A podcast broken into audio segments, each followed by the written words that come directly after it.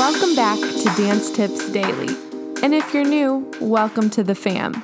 I'm your host, Danny Albertina, and this is the podcast where I read to you, with the author's permission, of course, short and sweet dance excerpts on topics such as choreography, performance, mental health, physical health, nutrition, education, and more. Bonus episodes released the first of every month featuring exclusive one on one interviews with those who keep our dance community alive. If you're ready to spend a little time getting a little better each day, let's dance in.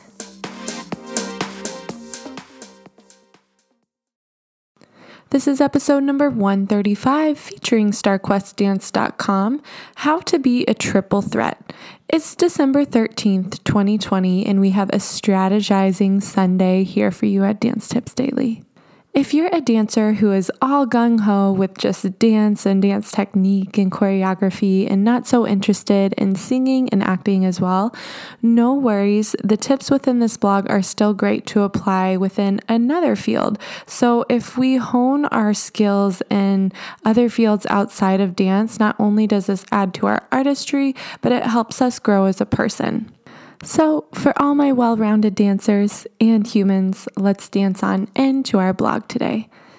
If you want to pursue a career in the musical theater, check out this blog. We are going to go over the best way to ensure that you maximize your chances of becoming a triple threat and making your mark in the musical theater world.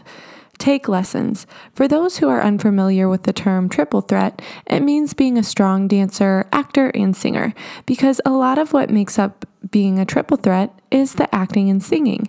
You have to make sure you take singing and acting lessons if they aren't your strong suit. Many dance studios offer private voice lessons. If your studio isn't one of those, there are private companies that provide vocal lessons for beginners to those more advanced. You can learn what vocal part you are and how to fine tune your singing skills to be a competitive singer. If you can't find acting lessons, there are workshops or you can audition for your local community theater to get yourself immersed in the acting world. Keep dancing. Being a dancer, you already have a leg up. Most musical theater dreamers are performers who are double threats. They have heavily focused on singing and acting their whole lives and will have a more difficult time catching up to the dancers. There are so many dance heavy shows on Broadway right now Carousel, Mean Girls, Hello Dolly, Lion King, etc. And those who aren't strong dancers will have a tougher time getting cast in those productions. Keep up with your dancing, expand into more styles Know you're already further along than you think. Stand out. Dancers have worked hard to gain special tricks and talents that cause for them to stand apart from the competition stage. It's time to utilize them again. You need to find a way to best showcase your talents. Go to a dancer call, audition, show everyone what you got. If they want to see you improvise, pick moves that match the show. For example, carousel has a ballet sequence. Show them your triple pirouette. If it's Mean Girls, throw in a backflip. Try to choose a move that fits their style but will make you stand among hundreds of auditionees. Build your resume. Once you've worked on these threats and quotes, it's time to create a competitive and robust resume. Don't forget to put your dance, vocal, and acting training in the resume. Add in a section with special skills and add in all of those crazy dance tricks you've been practicing. Make sure to add anything else casting directors should know skateboarding, fluent in other languages, accents, etc.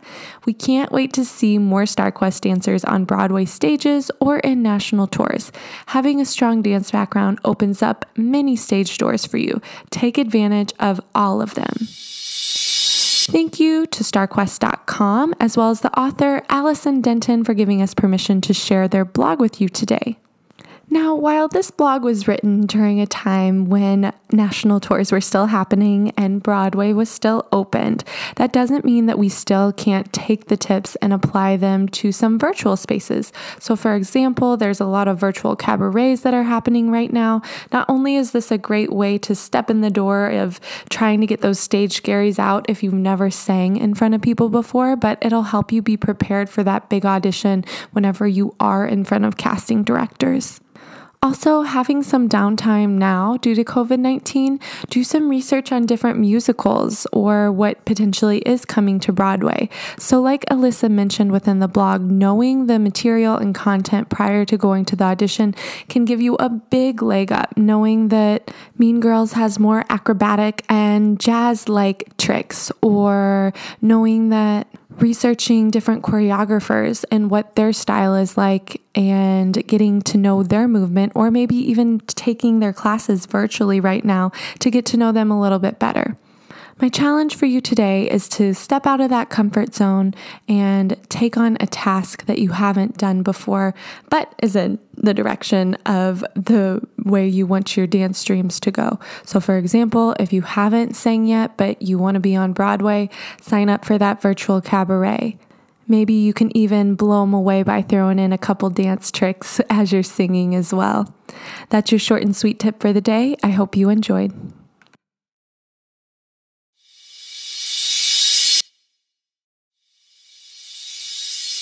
Thanks for listening today, and tune in tomorrow for more short and sweet tips.